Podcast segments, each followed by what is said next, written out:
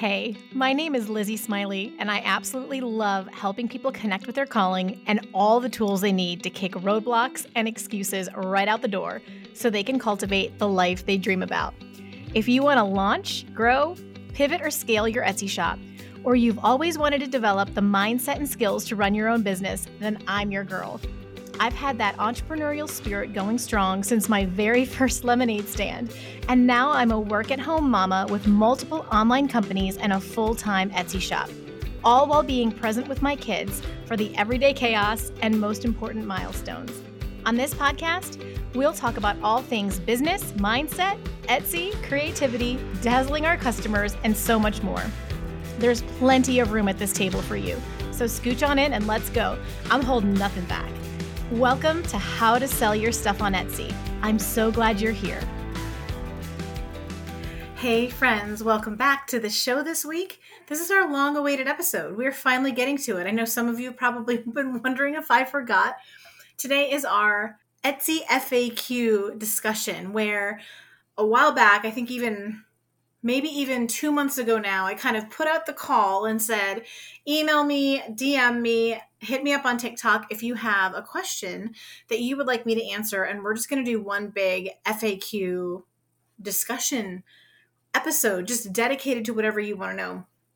What's kind of fun about this is that um, a lot of these subjects are maybe not long enough to warrant a whole episode, but to stack the F A Qs, like I know these are things you need to know, you've been wondering about, you've been looking for answers, this is the perfect way to be able to cover some of them. So thank you to everyone who sent in a submission. I hope that this answers your question at a at a deeper level and helps you get on your way, whether it was via email or Instagram or TikTok, or there were a few other random random things, random places as well I heard from you. But the point is, I think we've got a decent discussion for today. So um, let's just dive right in, shall we? This is going to be a hodgepodge. I don't even have a good name for this other than Etsy F A Q. So, we're, well, I should say we're going to talk about everything from um, S E O to Etsy ads, to some strategy questions, to how much time you should be spending in your Etsy shop, to um, how long does it take to make money? Like, it's very random, but those are some of the things that we're going to be covering. I've got something like twenty-five questions here. We're going to see how many we can get through in a reasonable amount of time where I'm not sucking up your whole day. Um, so that at least gives you a taste if you were kind of popping on to be like, well, what is this going to be like? Um, there are a lot of, those are a few of the subjects. There are a lot more. So the first question came from Serena, and she says, I love your podcast and listen to every episode. I'm looking at starting my own P O D or print on demand Etsy shop and wanted to know your opinion on pricing. I don't know whether I should try to get top dollar for my products or price them where I would make a smaller profit, but possibly sell more because of the lower cost. I'm trying to make a passive income. Also, what is your opinion on charging shipping versus free shipping? Thanks. Okay, so there were actually a lot of people who reached out with some t- like some uh, type of question like this or in this vein. So this is really good. Thank you, Serena. So um, first of all, print on demand is amazing. So many of you are just so excited about print on demand. And I don't blame you. I think that the world is your oyster. I think that there's a lot more um, opportunities that are going to be coming up for print on demand. Some of the general t-shirt stuff is, you know, very um, busy on Etsy, but the, the genre of having another company produce a design that you've made, I think will only grow. Um, later this year, I'm having another amazing print-on-demand expert. We we all love Jenny from the shop, who has been on the podcast a few times and will definitely be again in the future. And we've got an, um, another gal with kind of a different perspective and some other things that she teaches coming on. And this is just, I think this is just going to be a growing field. So let's address the details here for Serena. So the first thing about pricing. Here's what I think about pricing, you guys. And you're going to find different, really different opinions about this, especially if you spend any time in the Etsy forums. Just like put on your armor before you even, if you even join an Etsy Facebook forum. Um, uh, here's, here's my opinion. I obviously, like, I'm in business to make money, right? I obviously believe in making a profit and making the best profit you can and having a profitable business. Yes. I also think that when you are first getting started and you are trying to gain traction in a busy marketplace, you can't just You, profit cannot be your number one priority. It should be a priority. You just, the, this attitude that I often see in the, um, in the forums. And I, I mean, I get it. I like respect it.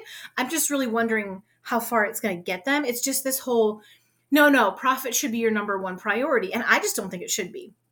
On Etsy, I don't think that's the way to success. I personally suggest that you take a look at what the best sellers are in the niche, and you price yourself accordingly, and you get as close to that as you can. Because here's the reality. Here's, here's just, sometimes we have to almost look at it from um, a different lens. Like, take a step back from your product and your shop and go look at maybe an entirely different niche if you need to, to get a, get a different perspective. So if I, you know, if I make handmade signs, maybe I should go look at t-shirts or jewelry or something that I'm not personally emotionally connected to or invested in.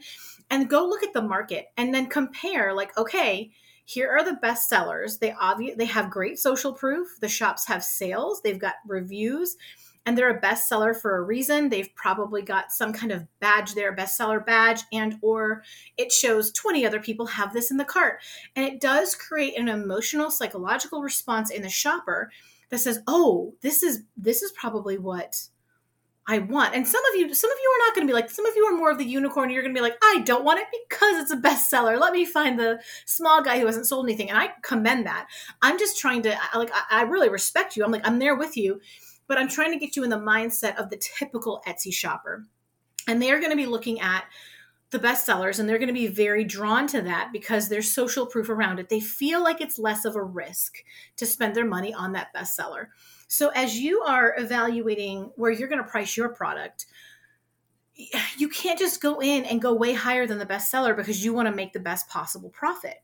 Um, I would even in the beginning break break even. Uh, there were times when I would take a tiny loss just in the beginning, because what I'm trying to do is get my, if if someone's if someone's looking at their Etsy res- search results for my product and they sift by price, I want to come up near the top of the search that I can. Especially I want to come up near the best sellers, because then I have the best chance of being seen and being purchased. Once you're established in that algorithm and you are showing up there and you have a bestseller badge or you have lots of sales and you've got great reviews, then you got some more wiggle room to start bumping up the prices a bit, and um, and knowing that it's still going to sell because you've still got some social proof there, and making your customer feel a little more comfortable spending the extra money. So that's that's my approach. I know some of you may not agree, and I respect that. I understand, um, you know, like, what's the point of doing it if you're not going to make a great profit? And I'm suggesting that you would do this for, you know, two, four, six weeks, maybe stay at the lower end. Like, even if you could beat out the bestseller by even fifty cents or a dollar, just something to, um, you need, you need a way to convince that shopper to choose you as the new shop who is not established, who does not have the social proof. How are you going to convince them they should choose you over the bestseller? And you can blow smoke up your butt all day long. And I hope you do, because I think your work is important. I think it's special. I think it's valuable. I think you are. I'm just trying to get you in the mindset of what someone making a purchase decision is thinking through. So that's my thought. Um, I would start with a smaller profit. I would, I would bump it up as you start getting traction. Um, And the great thing about print on demand is you haven't put, it's not like I was sitting there hand painting. My husband's out there building, I'm hand painting signs all day long and still only breaking even. Like, that sucked. At least you're in a print on demand space where, you know, you're the, it's not as painful to not make that profit. And then she also asked what was my opinion on shipping, charging shipping versus free shipping. Um, I always went for the free shipping. I, any kind of, I, I, I No, let me just let me just say, I don't think you have to. I, I think that um, I would whoever you're comparing yourself to, like other other um, shops and other products, compare the price apples to apples. So make sure that if you are charging shipping, that when the customer would would add your product to the cart, the cost of your product plus shipping and tax would be comparable to the cost of the bestseller that has free shipping.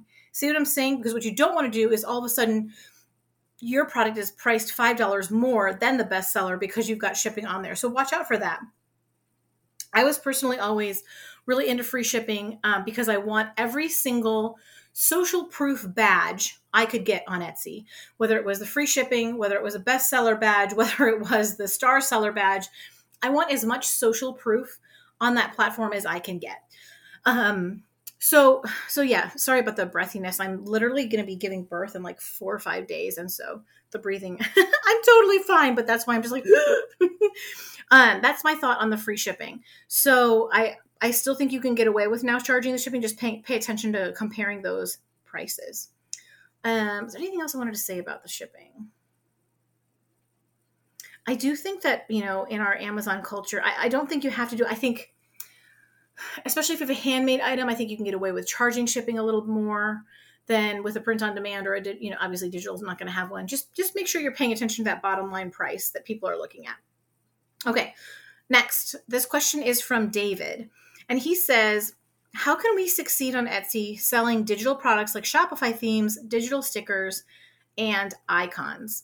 Um, Great question. I know tons of you are excited about also the digital space. I think that there's only going to be more and more endless ideas for those as well. Um, I would refer you, David, for if you want like a lot more information on this, look at podcast episode twenty-two. And it was with Anastasia's templates. And she has, she went into so much detail about this. And she was talking about, um, themes and passive income and templates and, and digital products like that. I think that you absolutely can succeed. I think you have to pay close attention to creating a product that is in demand. So using a tool like Sales Samurai, um, which Sales Samurai and Everbee are my two favorite like paid tools that I use. I know there's also Marmalade, which is supposed to be wonderful. And, um, There's there's there's several tools like that now that are out there. Etsy Hunt and um, I'm, I'm actually I don't know why I'm like blanking on like the, the the biggest one out there, but the two that I use, and it's not because I think that they're like that. I think the others are bad. I just personally have the best relationship with Sales Samurai and um, Everbee, and so um, I would use those tools and your own research looking at best sellers um, in the digital space, but just find things that are already selling. Don't try to reinvent the wheel. Don't think, oh my gosh, I've got this creative idea that no one's made yet. Well, the problem with that is that if no one's made it, odds are no one is searching for it. And if you don't have shoppers already on Etsy searching for your product, it's not going to matter how amazing, how cost effective, how helpful, how creative it is. No one's going to find it. So, um, that's the way to go about that is you're going to you're going to pay attention. You're going to use those tools to research, research, research, um, find out what keywords are, are doing really well. What are people searching for a ton? Those, both of those tools will show you, even with a free trial, um, it'll help you narrow down the keywords that people are hunting for. And then you can also look at how much competition do you have in with that keyword. And there's, there's, you know, there's ways in there. I will, um, make sure and tag my Sales Samurai tutorial. I have like a couple minute, like less than ten minutes, little like here's how you use this and here's how I use it to figure out what keywords to use um, and how to figure out what would be competitive. Like what, because you don't, if like, let me put it to you this way. Let's say you're trying to use a um, search term, something that someone would be looking for on Etsy that is searched for, you know, three hundred times a month, which isn't terrible, but isn't great, by the way. So let's say there's three hundred searches a month, but when you search it, there are two thousand search results, like competitors. That is not a happy place to be in because you don't have a ton of search volume and you've got a lot of competition. So there's ways of using these tools that'll help you figure out, you know, well, what keywords could I use that have a de- decent search volume and don't have a super high competition? So that's what I will show you in the Sales Samurai video. Um, on how you can look at those numbers and, and do that little, it's real basic math. Trust me, it's not difficult math or I wouldn't be doing it. So um, check out that episode, podcast episode twenty-two with Anastasia's templates to get like a lot more detail on how to kill it in the digital space. It's a great space. It's a, it's a great um, growing niche as well. Okay. Lauren, she sent me four questions. Let's see. I think these were via email. The first question from Lauren is, how long does it take for a new listing to be recognized or gain traction in the Etsy algorithm?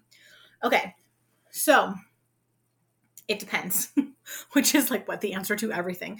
If you are a brand new shop, it, I would answer it a little differently than if you had been established and you have some sales, you've got something that sells regularly, because Etsy is looking at the entire picture of your shop and they're trying to determine, well, because here's, here's the decision Etsy needs to make. They're a business. They want to make a profit. They're going to make the most profit by creating the most sales. So they want to show the listings to the shopper that the, the shopper is the most likely to buy. And yeah, they want to help out the new shop, because if they can help the new shop be successful, then they've got another whole set of products to pull from. But the tipping point is going to be what is going to be most likely to engage that shopper into a sale. So what I have observed is that when a listing first goes live, it tends to start for the first couple hours kind of higher um, in the search results. And I um, I have tested this myself by publishing a new listing, waiting fifteen minutes, and then going to a new browser or new computer, somewhere where I wasn't logged in to Etsy, and then searching for, for my item using my key, my main keywords, and then seeing where my listing was showing up. I would count how many pages and how many Uh, um, rows into the search results I was finding myself. And I would kind of, so that, so I would use that tool a lot. Actually, I would count like that. Sometimes I would even try to see, well, what if I renew a listing? Does that do anything? And I would notice that if I, if I did click and renew an old listing and I compared where was it coming up in the search results before I renewed it and after, there was a bump of several rows or sometimes pages, um, like that the renewal did make a difference. I haven't tried that this year, but in the past when I've done it, it can't hurt. It's twenty cents, right? Someone, y'all, y'all try it and email me, tell me if it works, and it bumps you up a bit. But I've noticed in the beginning, when you first list a new product, you're going to start out kind of near um, higher in the search results than you would have, assuming your S E O is good, of course. And then what's going to happen is that it, it's going to slow down from there. And over the next two weeks or so, Etsy's going to index your product and your shop and all of that. And so I, um, before I start telling someone to make changes to a listing, I usually ask them to leave it for two weeks and see what happens. So hopefully that helps. Like, give it two weeks, but if you were going to be like a stalker about your own listing, you're going to notice it starts out higher, it goes down lower, and then it kind of levels out to where it's going to be. And then you can make adjustments from there. She also asks, should new listings be added strategically, or is it okay to add more than one new listing in the same day? Okay, um, there's a couple things I want to tell you guys about this that I have heard slash learned slash experienced. The first is I have heard that um, if you, as a new shop, like if you are established in the last, probably since twenty twenty, so the last twenty-four-ish months, a little less than that, that um, the rules are a bit different than if you've been around for a while. The newer shops, if you are opening your shop and you list a ton of new listings all in one day, whether it's the first day or you do a few the first day, but then five days later you drop a hundred, the um, the little bots that have been set up to try to find scammy shops and, and, and spammy shops will sometimes flag you and shut you down, which is just the biggest bummer ever. And like, here's the reality. If you guys get your shop suspended or shut down, there is like nothing I can do about it or any other Etsy expert. I mean, you can reach out to Etsy. You may or may not hear, hear back from them. Um, a lot of times, you know, you can kind of get it reversed, but like you basically like it's all about prevention. You do, please prevent it. Don't, don't take the risk and get yourself there, because odds are if you do get suspended for something, we can't get your shop back. So what you want to do is, um, don't post a ton of new listings all up front, like no more than five a day.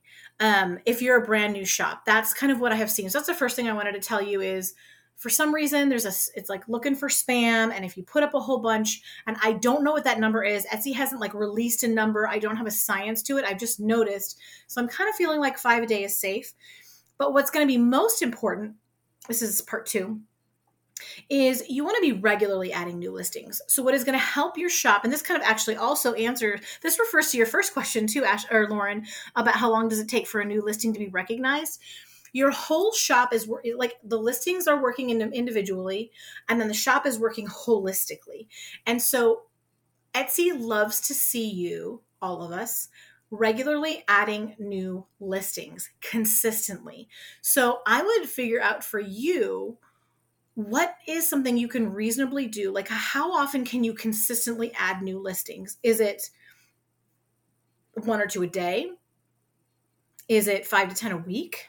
Is it, you know, fifteen a month? And then spread them out, like make it so you are, you are basically so that Etsy can predict your behavior. Um, I know that sounds creepy. I don't mean it in a creepy way. I'm just saying, like, Etsy can count on you to continue to create new products. And I will tell you guys, just because you're creating a new listing doesn't mean you're like having to create a whole new product. If you're in print on demand, maybe you take one of your um, t-shirts that gets the most views and you just create a new listing with the exact same design on a different color, or you put it on a sweatshirt instead of a t-shirt, or you put it on a tote bag, or you um, relist the exact same thing with a different main photo, like you use a different stock or um, mock-up photo. So just because you're creating a new listing does not mean you have to be creating an entirely new product. Um, so hopefully that answers that question, Lauren. You make sure that if consistency is key, do whatever you can to prevent coming across as spammy. You'll be in good shape. Um, next question was, she asked, do you think paying for Etsy ads is worth it? What about paying for Google ads?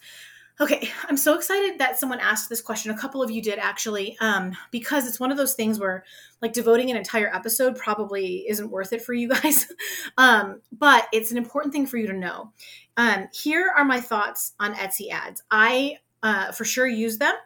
They have made me a ton of money. I've not felt like I've lost a lot of money. I'm not nearly as angry at Etsy ads as some people are. I have never paid for Google ads. Um, it's not something that I teach or recommend. It's not something I've ever needed. So of course, if you end up moving over to building your own website, that might be a completely different discussion. But for your Etsy shop, I don't think there's any need to pay for Google ads. Now about Etsy ads, here's where if you're multitasking or you're thinking about something else, I want you to come back to me and listen, because this is the most important thing I can tell you about Etsy ads. You should not spend any money on an Etsy ad for a listing until you're already making sales on it. I know some of you are thinking that's like the most counterintuitive thing you've ever heard, but the reality is, is that you are going to waste money if you turn on an ad to try to put fuel behind a, a listing that isn't already selling.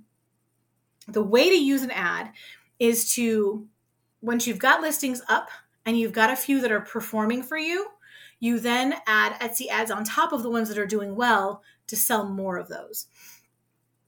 The reason is, is because if it's already selling, it means the S E O is good. It's going to get in front of the right people. The picture, the photo you're, photos you're using are jumping out in the feed. They are competing with the, you know, thirty other little uh, icon-sized photos that people are seeing at a time um, at a rate that they're they're drawing enough views to it and enough eyeballs to it to create sales. And there's some regularity to it, which it is selling. So that just means, okay, I've got the right audience. I've got the right... I've got the right secret sauce on this listing. Let's just put some more gas behind it. So um, do not, do not, do not pay for Etsy ads with for a new listing that you haven't tested yet or a listing that's never sold before. That is, that is what I have learned the hard way over time. So, um, so yes, I think they are worth it once you've got things already selling. If you are, if you are not selling anything yet, you need to go back to the drawing board of how is my S E O? How are my photos comparing with the other, um, uh, listings in the feed? How is my price comparing? Looking at like, you know, are there maybe F A Qs you haven't answered? There's, you need to go back to the drawing board about evaluating your, your listing.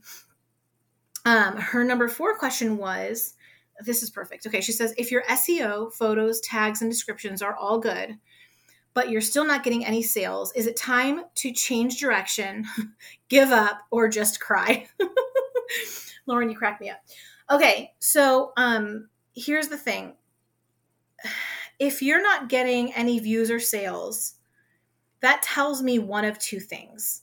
It either tells me that A, there is not enough of a market for your product on Etsy to um, to generate an income for you, or your S E O photos, tags, and descriptions actually aren't all good in comparison to what the shopper is seeing from other shops.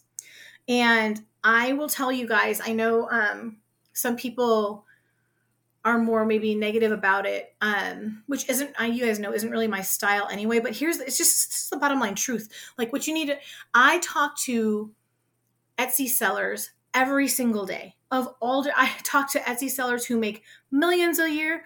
I talk to Etsy sellers who've never sold a thing. I talk to Etsy sellers who started in the last six months, in the last twenty-four months, or who started ten years ago. I'm, I'm, getting a very wide range of experience by who I get to talk to. It's, um, it's very advantageous. And so it's not just a, I'm not just, you know, I'm not just speaking by my own experience or by that of like three people. It's like hundreds of people. And what I've learned from talking to all those people is that new shops, brand new shops, new listings, new ideas can still gain traction and make tons of money. I have people I know who have way surpassed the hundreds of thousands of dollars I've made on Etsy in a much shorter time than I've made it. So I don't want to, I don't want, I want to keep us out of the mentality of like, oh, it's only the old established shops that work.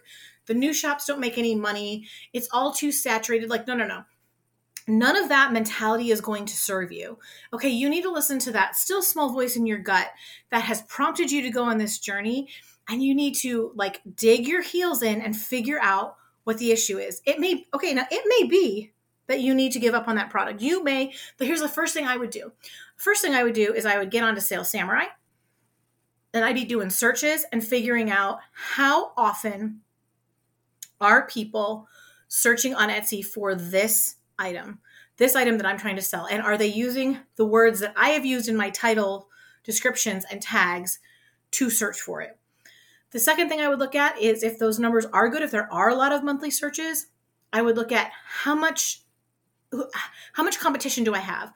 When they when those searches happen, how many search results are coming up? Is it like, okay, there's a thousand searches for it a month, but there's ten thousand competitors? Well, then I know I need to go, I need to like dig into Sales Samurai a little more and find some other keywords that are still being searched a lot, but maybe don't, there are, they're not being used by those other competitors, kind of getting a shoe in with something, you know, um, with some, some great, some great other keywords. And again, that little Sales Samurai tutorial will show you how to do that.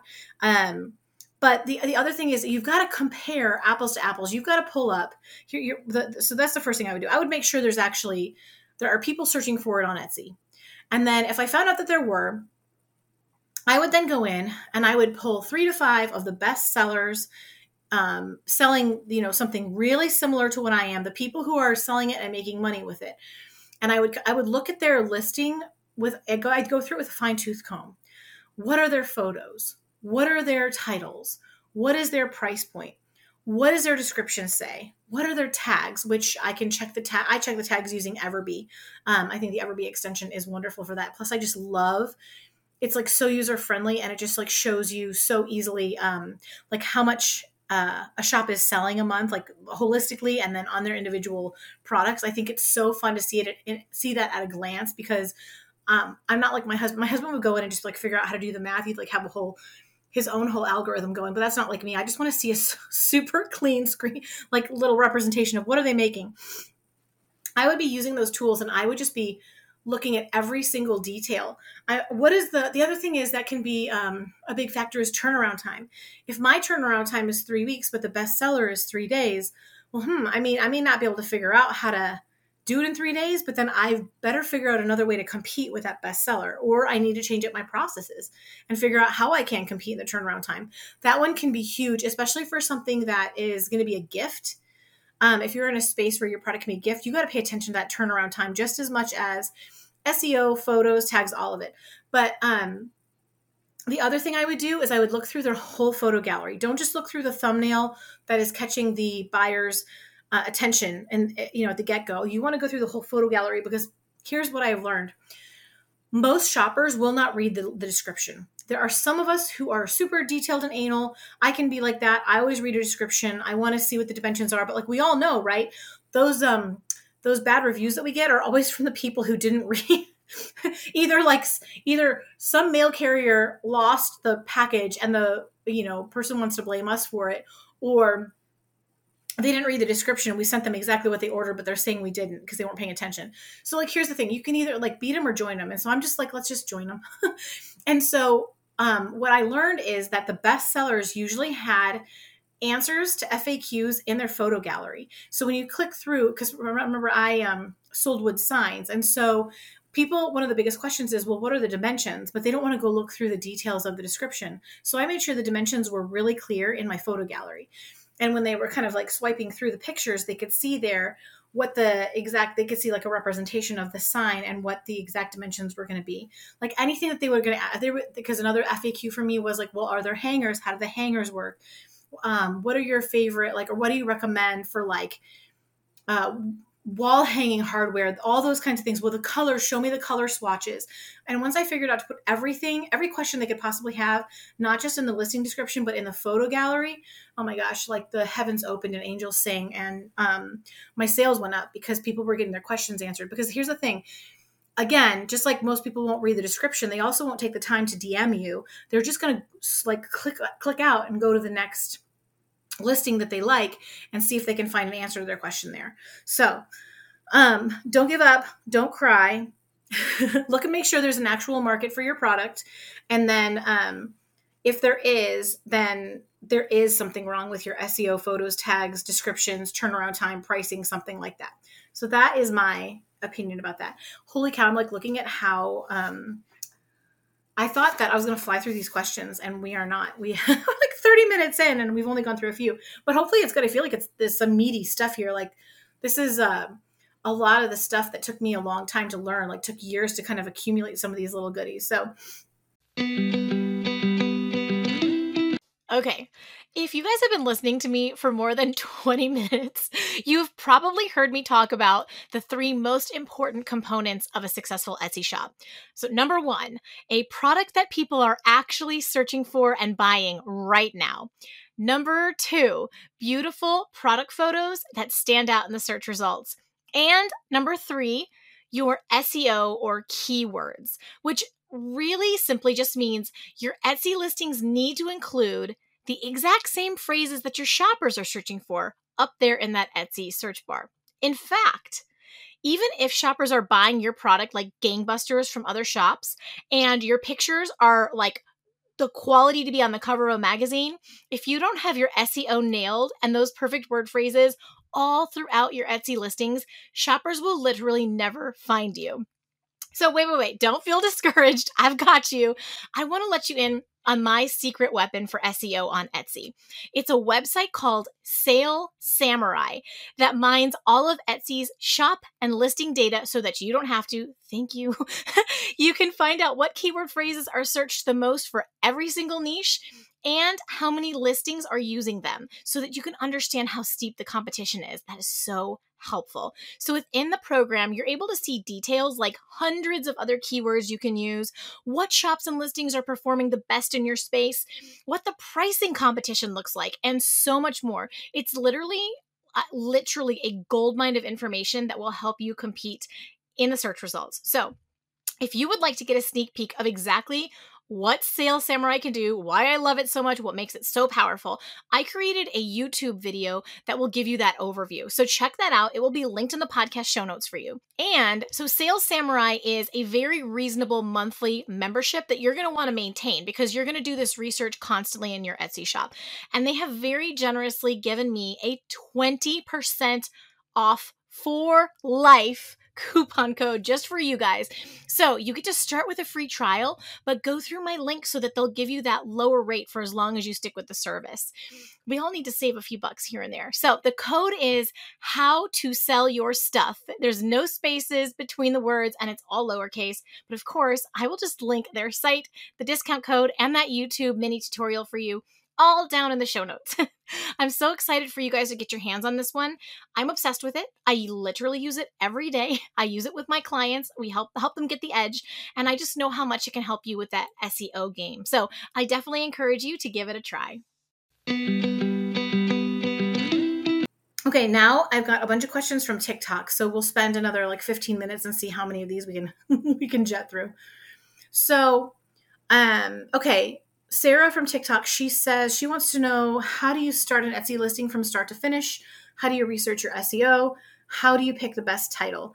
Um, okay, so probably for this kind of a format on a, a podcast, showing you how to start an Etsy listing from start to finish is not um, a great use of our time, because I feel like that's a very visual experience.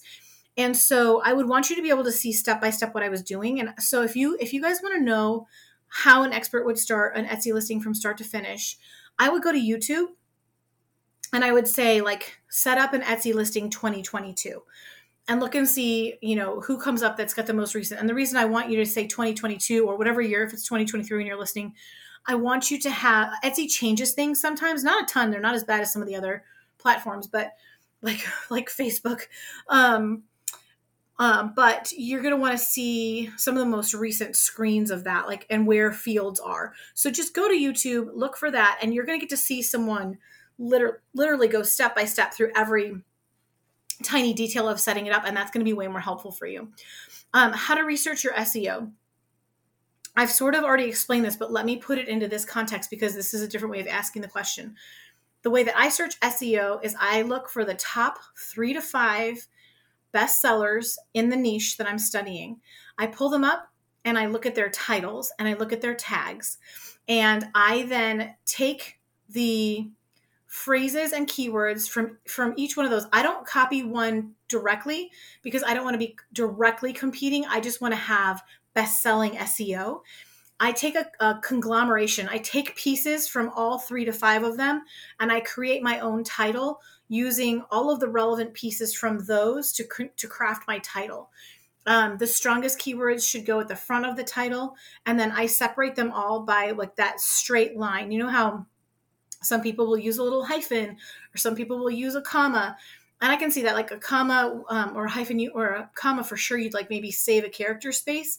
I always did one of those straight up and down lines, because I thought it looked, it not only could let me add a lot of different words, but it also allowed me to have a neat and tidy looking title rather than really messy. And for the for the shopper experience, I thought that was important. So that is how I pick the best title. I take the best selling S E O out there. I combine um, a bunch of the top sellers, and I create my title that way. I use every character space I can. Um, if there are not best sellers, I look for the ones. And oh, by the way, sometimes the bestseller badge won't show up in the search results. Sometimes you have to actually click in to the listing, and that's when you'll see the bestseller badge. So just like a little pro tip there, if you're not seeing any, look near the top, skip the line that has the ads, the paid ad, you know, because when you first get your search results, the top line is going to be ads. There'll be like a line or two of just the top, the ones that are showing up at the top of the algorithm, and then there'll be like another line of ads. I typically skip the ads ones.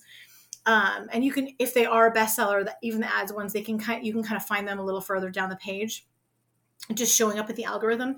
Um, but I do that a to honor the uh, the Etsy seller that posted them, because they're going to pay for that ad if I click on it, um, and b because I want to see the ones that are showing up at the top. Even if it says bestseller, I want to see the ones that are showing up at the top of the search results. Honestly, like, that's the most helpful for me than someone who paid for the ad. So. Um, and if you don't see any bestsellers, even if you click in, look for ones that have, um, oh, where when you click into the listing, it shows that, oh, this product is in X number of people's carts. And then you know it's selling well because a bunch of people have them in their carts. I also will look to see, does the shop have a lot of sales and reviews? And if they do, that's a marker to me of, okay, this is a good one to look at, because this is an established seller who knows what they're doing. Um, so that is how I recommend that you do that. Question from Faith. How long does it take to make decent money? Okay, great question. And again, it depends. So this is totally like, it depends on your product. It depends on your niche. It depends on the time of year. It depends on so many different things. Okay. So like, for example, I was, you know, selling two hundred dollars signs that were massive that went over someone's bed. I could make one thousand dollars a lot faster than someone who's selling a two dollars like printable download. So you see how it just, it kind of depends on what your price point is and all of that. But here's what I do want to tell you. What I want to encourage you is that, again, like we kind of talked about earlier, new shops and new sellers can totally make money. Like, I know plenty of sellers who started making money right away. Um, I know plenty of them who didn't as well. And by the way, I didn't. It took me, I think, three months to make a sale that wasn't a friend and six months to start making regular sales where I could kind of expect it. Um, and even a little longer to get it to like a full-time income. So, uh, and I've heard that story over and over again too. Sometimes it takes us a while to, you know, to, to get our sea legs, so to speak, um, on the platform. But what, so I want to tell you is that it can be very quickly. Um, it can also be slowly. And what's, what's important to know is that you have to just keep tweaking. You need to look at this as like a grand science experiment, and you need to keep testing and tweaking. And, um, I always recommend, like, Etsy is great to create a side income. And, and if you have done anything in sales or marketing or e-commerce before, you're probably going to have success faster because you just know more about S E O and photography and positioning a product and all of that. Um, but if you're in desperate straits to create income for your household, I think this is going to be super frustrating for you. I would encourage you, like, don't use Etsy to try to fix a massive problem. Like, if you're going to do that, Get a, get some kind of side job or do some, like, babysit or do something where you can get some kind of regular money to get the, take the edge off, and then, like, do Etsy even more part-time so you can enjoy the process.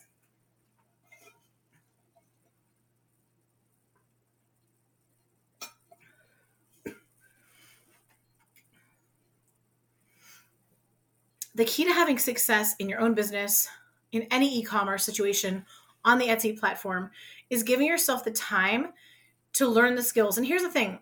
When I um, completely pivot to the next Etsy shop that I'm going to be doing in the spring, I don't necessarily expect to start making tons of sales right away and be back at the income I was. Like, I realize I'm going to have to learn this whole new market. I'm going to have to learn a whole new product, a whole new customer base. It's different. So give yourself grace and give yourself time to learn. And that is literally the key to making it. If you just stick with it long enough, and keep t- approaching this um, from a curious mentality rather than a desperate mentality, you're going to get there. So so that's the encouragement. And then also just that it can happen very fast. I know lots of shops who are newer, um, who did happen fast. Some had e-commerce experience and some didn't. Question from Katie. What numbers you think are ideal in terms of search volume competition for a new shop researching keywords? Okay, so this, again, it depends, because there are some products that have a million searches a month on Etsy. There are some products that have fifty, you know, and it doesn't mean that you shouldn't do the product that has fifty. I was in a niche that had a lot less than some others. I could still make a great income from it. You see what I'm saying? Because it kind of, again, it just depends on so many different factors. What I would pay attention to, rather than trying to give you hard and fast numbers, is are, are they growing? Are you seeing from week to week, and you're, and again, you're adding new listings, you're, you're sharpening your shop, you're making things better and better, you're learning as you go. Are you seeing your numbers grow? And keeping in mind also the seasonality of it. Okay. So from August to December, you're just simply going to see a lot more growth than you will when you hit January and February. Your your shop doesn't stink, and you shouldn't quit because the numbers drop off in January, February. The summer is often very slow as well, just depending depending on the niche that you're in. Um, interestingly, I've been seeing a lot of people in the Etsy forums complaining about this October, and they're like, oh my gosh, August and September were huge, and it's got to be the economy, it's got to be this because it's all tanked in October and then whatever. And I, I don't disagree. We obviously have some pretty... Um, the cost of living being what it is, and some of the economical challenges we're having, I'm sure, are impacting the marketplace. But just some historical data, every single year, my sales were trash in, in October. And I just worked ahead so that when November hit and everything went bananas before Christmas, December, November and December, I was ready for it. Um, especially as you get close to the second half of October, everyone, I think, is spending all their money on Halloween. It happens every year. I'd always have a huge dip. So keep in mind, you want to look for just growth, growth over time. Are you seeing it grow? Um, rather than looking for like, oh, this is what, you know, this is, you're tracking well if you've got this. And um, so I hope that helps, Kate. Um, question from Betsy. She says she wants to know about S E O, maybe price or designs. I have a little over a hundred listings and sales that came from friends. only sales that came from friends. She's in the nurse and teacher apparel niche. Okay, so um, I, again, would be using that strategy we talked about earlier of looking for the best sellers in those niches and studying really carefully what are their pricing, what are they pricing at, and what are their designs that are selling well. And it's not, um, guys, if any single one of you goes and directly copies someone else, we're not friends anymore, okay? Like, I am not encouraged, by, by telling you to look at the best sellers, I'm not telling you to copy them. I'm telling you to learn what their S E O is. I'm telling you to get inspired. Your creativity should come in on creating a tiny little tweak, using a different font, using some different colors, using a, a different design that is something that is trending, but isn't a direct copy of someone else. That is like breaking the law. It's also poor integrity. It's bad karma. I don't support it. So just, I probably should have had that rant earlier, but um, just to be clear where I stand on that, there shouldn't be any ambiguity now, but um, uh, make sure that you are looking, uh, if you're not, if you're not seeing sales yet, you need to be comparing to the other shops that are selling what you're selling. Also, if you are in print on demand, um, you may need to expand beyond nurse and teacher apparel. Um, the you know when when Jenny from the shop came on the podcast, that's episode twenty-five. We'll talk about that here a little bit. Um, hopefully, if we can get to it, um, she just she was a phenomenal episode. She gave so much insight. Go back and listen to episode twenty-five if you really want to study print on demand. But you need to like I think she's got that was and this was this was in the spring or something. She had three thousand listings maybe. Um, and she was hitting up all different kinds of niches. So you may need to expand, but there's also, to your point, Betsy, there may be somewhere there where you're needing to tweak your price or designs to be, be competitive with the other um, choices in the marketplace for, for um, teachers and nurses. Question from Colby. If you live in Canada, should you use a U S A supplier or a Canadian supplier? I think it depends on um, where your most of your sales are. I only shipped within the United States because I was so, and this is just me, it's a limiting belief I have. So don't like, don't um, do as I say, not as I do, so to speak, guys. But I, I wanted to stick in the United States because I was worried about customs, like my, my um, customer getting charged things that I couldn't anticipate or prepay for, or like couldn't price into it. I was worried about the things that come up when you're shipping internationally beyond just the turnaround times and knowing I was going to get complaints for people waiting too long for their item. Um, so I would, if you're selling mostly in Canada, I'd use the supplier in Canada. You're going to get a better experience for your um, end user. And if you're selling mostly in the United States, I'd probably be looking for one in the United States. That's the way that I'd lean. Question from McKenna. Um, when you're selling short, informative digital pamphlets, how can you protect your work? Um, that is a whole, that is a whole topic. First of all, um, because we may not get to some of these other questions, I would say, McKenna, there was a great episode podcast, podcast episode thirty-six. We had attorney Paige Hulse on the episode. She was phenomenal talking about stuff like this. And she's also coming back on the podcast for our next episode in just two weeks. And she's going to be talking about this in great detail. So that'll be, let's see, our episode today is number sixty. So number sixty, sixty-one, that'll drop um, at the end. It'll be in two weeks. I don't know if it'll be the end of October or beginning of November. But the point is, the next, literally the next one to drop is her talking about that. Um, there's so much to it. And, and this podcast will never be for like legal or tax advice, guys. It's just for educational purposes. But I think, you know, you always want to make sure you put a copyright on your stuff. I would be putting copyright language in your listing descriptions. I'd put one in the photo gallery. If someone's copying you, I would be DMing them immediately um, and just saying, hey, like, listen, this is my original work. Uh, you know, I would be asking them to take it down. What's going to be really important is how you defend it. Um, because if half the time you just ignore it when people copy you and then the other half the time you try to get someone to take it down, you're going to have problems in the long run. But Paige will go over this way more, and she's she's an attorney that deal like this is like this is her area of specialty. So come on back in two weeks for more on that. A question from an anonymous TikToker: how do you figure out why you aren't getting any sales or being seen? Um, okay, that's great. We kind of went over that on Lauren's question um, about like how to kind of evaluate if it's not working. You're going to, you're going to compare apples to apples with the best sellers in your niche. You're going to make sure that your product is actually something that's selling regularly on Etsy, um, more than likely, a lot of times um, the first places I look when I'm helping to do a coaching session or an analysis of this kind of thing is I'm looking at, you know, what, what is the design? What is the, ph- it's usually the photography or the S E O. Not always. Sometimes it's pricing or turnaround time or something else, or someone's just trying to sell a product that no one is searching for. They're trying to be too creative. Um, but those are, so we've kind of covered that one, my friend. Well, um, you've got some good wisdom earlier in the podcast on that one. Um, okay. This is so, I'm so glad we're getting to this one on time. I was hoping we would. Question from Deanie. My shop is mostly shirt t-shirts. What would you say the ratio is of designs based off bestsellers and the designs based off your own creativity? Okay.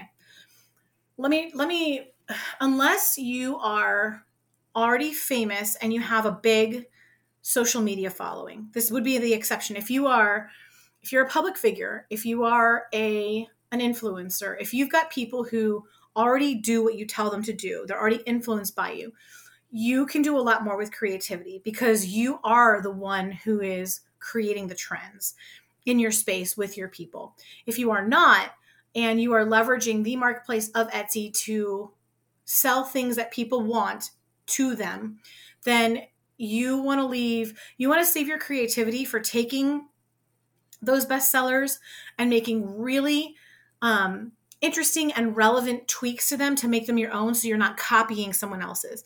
Basically, everything you do needs to be, um, you need to be creating products that people are already looking for. And here, here's the other reason why too. Um, almost every single person who's ever going to see any of your products are going to be coming in from a listing. They're not going to be just coming and perusing your shop. It's very rare that someone comes and just looks at your shop and then would, oh my gosh, and then they find this completely unique and creative thing that you have there that they never would have searched for, but it's what they, you know, never knew they always wanted. That just doesn't happen. People are using the search bar on Etsy. They're looking for what they're looking for, or they're perusing Uh, more general categories on Etsy, um, where you'd already have to be kind of ranked in the algorithm with your, you'd already have to be selling a lot of your product for it to show up in those kind of results anyway. And they're, they're looking for what they've already got an idea about. The, and then, so, so the point is, it needs to be almost exclusively the, the best sell. You, you need to be coming up with your own renditions of the best sellers out there, or something similar, not something that's a bestseller, but something that someone's already searching for. If you are super creative and coming up with your own totally unique thing, which is beautiful, by the way, I don't hate that idea. It's just that Etsy's probably not the place to sell it because Etsy's completely search driven. What sells are the things that people are putting in the keyword and then finding the corresponding object. I hope that helps. That's such an important topic. I remember in the beginning of my sign business, um, I created all signs with just like phrases I liked. I didn't pay any attention, or I didn't know to do the research of, what are the phrases that people are looking for? Like, what are the things that people, you know, already want to buy? I was just doing my own thing and I didn't sell much until I went in and figured out, oh, I need to create my own rendition of, um, you know, be still and know that I am God, or to get, um, and so together they built the life they loved, or today is a good day for a good day, things that people were already searching for. So hopefully that helps. Okay, now I'm literally at the fifty, fifty minute mark. Let me do maybe one or two more of these. And um, then we will call it a day, guys. Um, question from Bridget. How much time should I be spending a week on my Etsy shop? Full-time teacher and two-time mom. So tired. Oh my gosh, girl, I feel you. Okay, here's the thing. Um, there are no rules here. So I think what's most important is consistency. If it's even just one hour a week, but you do it every week, that's better than nothing. Decide based on your capacity, your schedule, the needs of your family, the needs of your job. Decide what you can give it, and then give it that every week. What I don't want you to do is be like, okay, I did nothing for three weeks, and then, oh my gosh, my Etsy shop, and then you spend five to ten hours in it, like the fourth week, to try to catch up for it. That is not going to help you. It's going to be, the consistency is going to be more important. Obviously, if you've got some big goals, um, you're going to have to find places to sacrifice time to get that, you know, to get it in there, to get it done. But um, if you're exhausted and stretched in too many different directions, it's going to affect the quality of your work anyway, right? And um, and what's going to, and pro- ultimately your results. So I think just decide what you can give it and try to be as consistent as you can. And then um, question from Jamie. She says, how do creators have great pictures with their design on different color shirts, for example, without having to make the shirt? So, um, Jamie, what these people are doing and what you, oh, this literally changed my life when I learned this little trick. They're using mock-ups. So they're not making any of their product at all. They are creating the design, and then they are buying from Etsy or from Creative Market or from somewhere else in the interwebs. They are buying pictures of the type of t-shirt that they sell, whether it's Gildan, whether it's Bella and Canvas, whether it's, um, you know, whatever brand it is. And then they are, they're buying the mock-up, which shows the picture either on a model or on a flat lay. And then they can put their design on it digitally using Canva or PicMonkey or whatever. And they can put it on as many different shirts, and they can actually sell the shirt before they've ever even made one. That is how they are doing it. Again, I would reference podcast episode twenty-five with Jenny from the shop.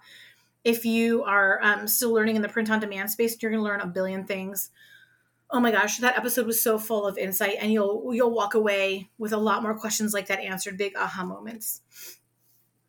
Okay, I definitely didn't get through all these. I'm really sorry, you guys, but we got through a ton, and the main themes we have been we have covered. So I'm happy about that. I think we have done well. Let me know if you like the, like I sit over here and I imagine what kind of episodes you guys love the best, um, kind of based off my own experience with other um, coaches that I listen to, people in the business space that really interest me. Let me know if you liked this, um, and we can do it again. We can do maybe one every six months. I can add the questions that we didn't get to, um, or would you like... Would you maybe like it better if we do one or two F A Qs every episode? Like it's something that we do at the beginning of end or every episode. I want to know what y'all like. Let me know, do you love the interviews? Do you like more of a, a solo show when it's just me teaching you something? Do you like the little success stories? Do you like the episodes where it's a success story, but it's also they're teaching you something about a whole new thing?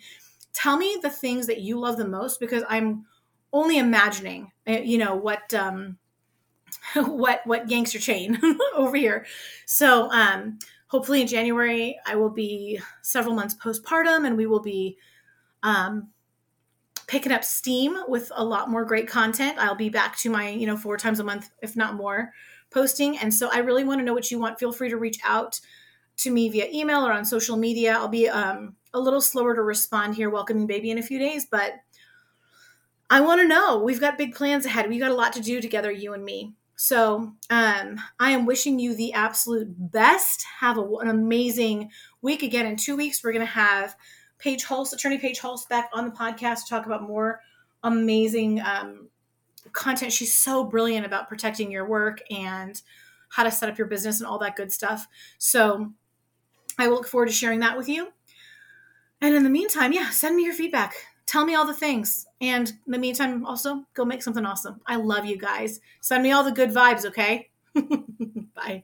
And that's a wrap on this episode of How to Sell Your Stuff on Etsy. Thanks so much for hanging out with me today. If you're looking for more resources, head on over to how to sell your stuff dot com, where you'll find podcast show notes, all the links from today's episode, the blog, courses, coaching, and more.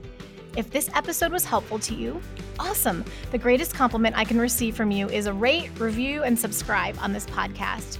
Not only will it allow us to connect again on a future episode, it lets me know I'm providing you with value and helps other people find this content more easily. From the bottom of my heart, thank you for your support. Have a great day and see you next time.